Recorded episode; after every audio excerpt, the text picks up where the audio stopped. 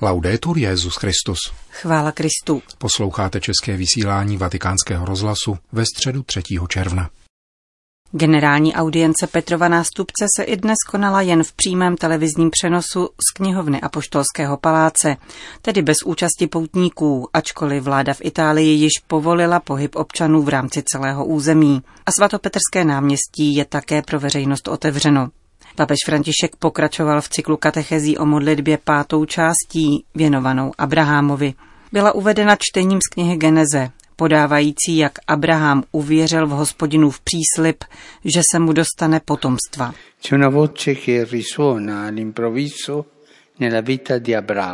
V Abrahamově životě zazní z nenadání jistý hlas. Tento hlas jej volá, aby se vydal na cestu, která vypadá nesmyslně. Vybízí jej, aby odešel ze svojí vlasti, oddělil se od svých rodinných kořenů a vydal se k nové, jiné budoucnosti. Všechno na základě jediného příslibu, jemuž lze pouze důvěřovat. Uvěřit příslibu není snadné, je k tomu zapotřebí odvahy.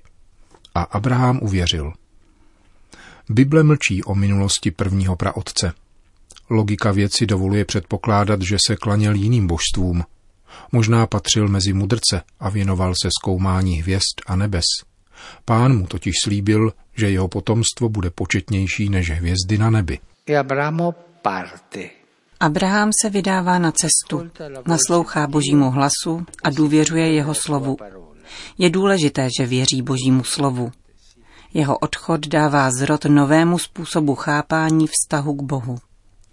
Z tohoto důvodu je praotec Abraham v různých duchovních tradicích, židovské, křesťanské a muslimské, považován za dokonalého božího muže, který je to podřídit se Bohu, ačkoliv jeho vůle působí dojmem strohosti, neli přímo nesrozumitelnosti.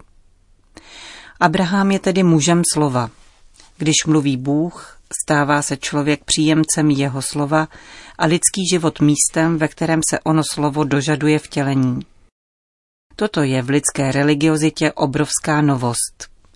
Život věřícího začíná být chápán jako povolání, jako místo, kde se uskutečňuje příslip. Věřící se ve světě pohybuje ani ne tak pod tíží nějaké záhady, nýbrž silou příslibu, který se jednoho dne uskuteční. Abraham uvěřil božímu příslibu. Uvěřil a vydal se na cestu, aniž by věděl kam a jak praví list židům, důvěřoval. Četbou knihy Geneze objevujeme, že Abraham prožívá modlitbu v ustavičné věrnosti onomu slovu, kterému během cesty pravidelně přichází na mysl. V souhrnu můžeme říci, že v Abrahamově životě se víra stává dějem. Víra se stává děním. Abraham nás dokonce svým životem a příkladem učí cestě, na níž se víra stává dějinami. Bůh již není nazírán pouze v kosmických úkazech, jako vzdálený Bůh, který může nahánět hrůzu. Bůh Abrahamův se stává mým Bohem, Bohem mých osobních dějin. Vede moje kroky a neopouští mě. Je Bohem mých dnů, druhem mých peripetií, Bohem prozřetelnosti. Kladu otázku sobě i vám. Máme tuto zkušenost Boha, svého Boha, který doprovází, Boha svých dnů? Máme tuto zkušenost? Přemýšlejme o tom trochu. Tato Abrahamova zkušenost nachází svědectví také v jednom z nejoriginálnějších textů dějin spirituality. Memoriál Blaise Pascala začíná takto. Bůh Abrahamův, Bůh Izákův a Bůh Jakubův, nikoli Bůh filozofů a mudrců. Jistota, jistota, cit, radost, pokoj, Bůh Ježíše Krista – tento memoriál, napsaný na malém pergamenu nalezeném po Paskalově smrti, zašitý v lemu jeho šatů filozofa, zachycuje nikoli intelektuální reflexi o Bohu, pojatou moudrým myslitelem, nýbrž živou zkušenost přítomnosti Boha. Pascal zaznamenává dokonce přesný okamžik, ve kterém onu skutečnost pocítil, když se s ní konečně setkal. Večer 23. listopadu 1654. Bůh není abstraktní či kosmický, nikoli. Je Bohem osoby, povolání. Bohem Abraháma, Bohem Izáka a Bohem Jakuba. Jistotou, pocitem a radostí.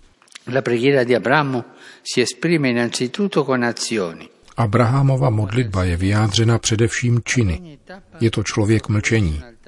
Na každé zastávce staví oltář pánu. Abraham nestaví chrám.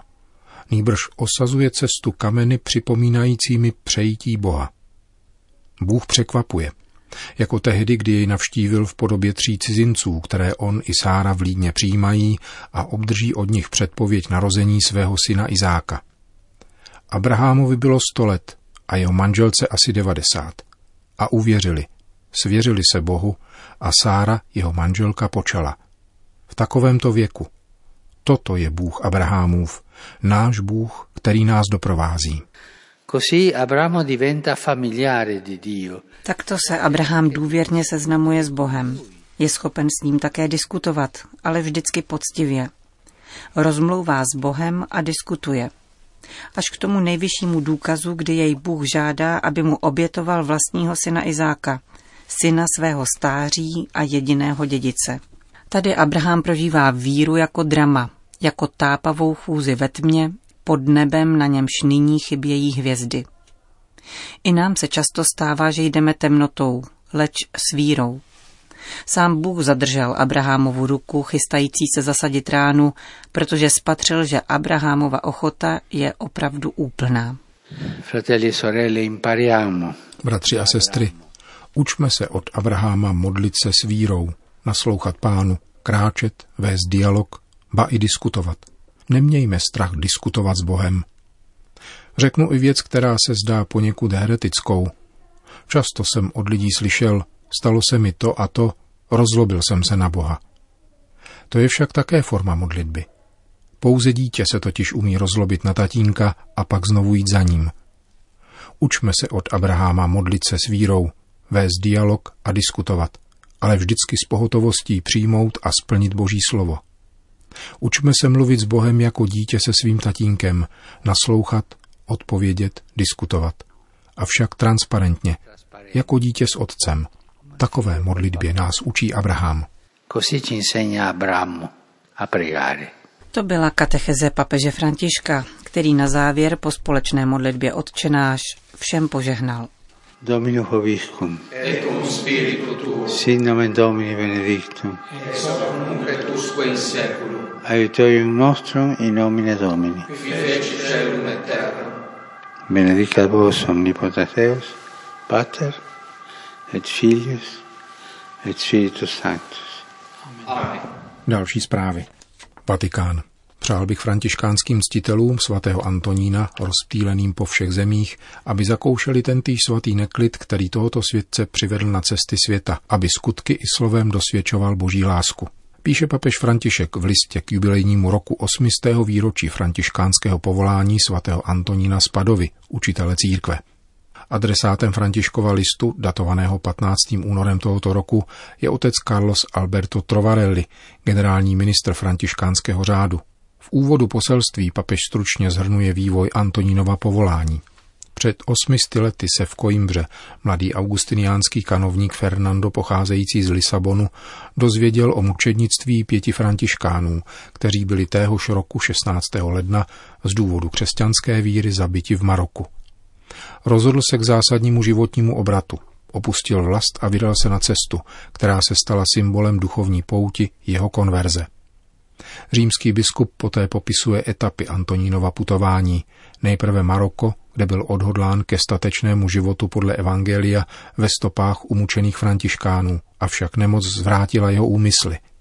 A dále vylodění na Sicílii v důsledku stroskotání, jak se to rovněž dnes stává mnoha našim bratrům a sestrám – pro zřetelnostní setkání se svatým Františkem, pokračuje Petrův nástupce, podnítilo Antonína k cestám po Itálii a Francii, až se nakonec usadil v Pádově, městě, které se pojí s jeho jménem a uchovává jeho tělesné ostatky.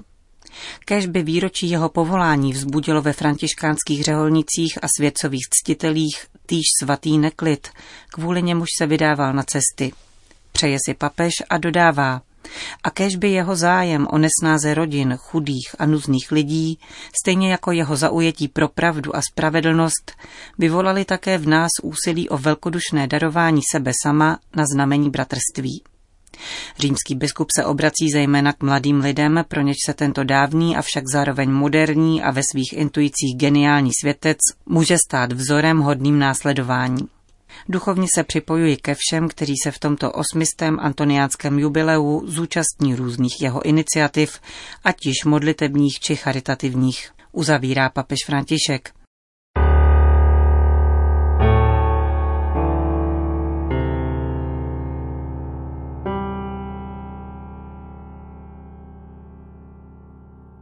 Německo, Itálie. Již před půl stoletím Josef Pieper varoval před rozklížením slova a reality, jako před rizikem, které společnost projektuje do totalitarismu. Podle německého katolického filozofa se informace oddělená od pravdy stává výchozím bodem vedoucím k ponižování člověka člověkem. Jeho útlý esej Zneužití jazyka, zneužití moci nyní opětovně vyšel v nakladatelství Milánské katolické univerzity. Především ve slově se uskutečňuje sociální život. Pokud tedy slovo podlehne korupci, též lidstvo z toho nevyjde nepoškozeno a netknuto. Píše Pípr o tématu, které nestratilo nic aktuálnosti v dnešní době, kdy kontakt s realitou probíhá prostřednictvím elektronických přístrojů a komunikačních technologií a kdy hrozí, že virtuální realitu, vystavěnou sdělovacími prostředky, zaměníme za autentickou skutečnost. Je pravděpodobné, zdůrazňuje už před pěti desetiletími Pípr, že skutečná realita vybledne před propagandisticky vykřičenými a diskutovanými fakty, o kterých můžeme znát tisíceré podrobnosti, ale přesto se nám nedaří uchopit podstatu otázky a v podstatě řečeno jim nerozumíme.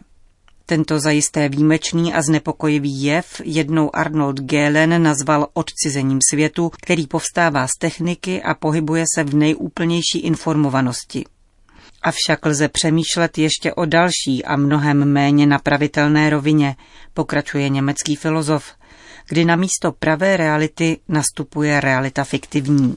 Můj pohled se dosud upírá na objekt, ovšem ten je nyní pseudorealitou, která se jeví klamně reálně a téměř brání v odkrytí toho, jak se věci doopravdy mají. V prostoru opanované lží je pokořeno samo slovo, jež ztrácí vztah k realitě a mění se v čirou abstrakci, užívanou k uchlácholení příslušníků téhož druhu. Tehdy však, naléhá Píper, již nelze mluvit o komunikaci – Lež je protikladem komunikace. Znamená totiž, že druhému upíráme jeho podíl či účast na realitě právě proto, že tato realita není sdílena. Korupce odkazu k realitě a korupce komunikativního rázu jsou zjevně dvěma možnými formami korupce slova. Byť se to jeví paradoxně, sfalšování jazyka, úpadek komunikace a upřednostnění lži šířené pseudorealitou se zpředmětňuje v člověku – Ponižování člověka člověkem, které burcuje ve fyzickém násilí tyranie, koncentračních táborech, mučení, se projevuje méně znepokojivým způsobem v oné obtížně postřehnutelné chvíli, v níž slovo pozbývá důstojnost. I jindy v dějinách pozvedla filozofie hlas na obranu slova. Dnes nicméně obhajoba jazyka souzní s obhajobou člověka. Čím více informace oddělená od pravdy utváří sama sebe a dobývá prostor, tím silněji se šíří atmosféra patogenní epidemické predispozice a inklinace k despotismu. Člověk, který již nedokáže rozpoznat pravdu reality, ztrácí možnost společného a sdíleného života, která je jedinou baštou, řečeno s Hanach Arentovou, proti nástupu totalitarismu. Ze své povahy nejsou slovo a jazyk čímsi speciálním a specialistickým. Nevyznačují dílčí a zvláštní rámec, avšak jsou prostředkem, jehož prostřednictvím se uskutečňuje kolektivní duchovní existence ve svém celku. Jsou tudíž nezbytné k tomu, aby bránili to, co jinde Josef Píper nazval svatyní lidství.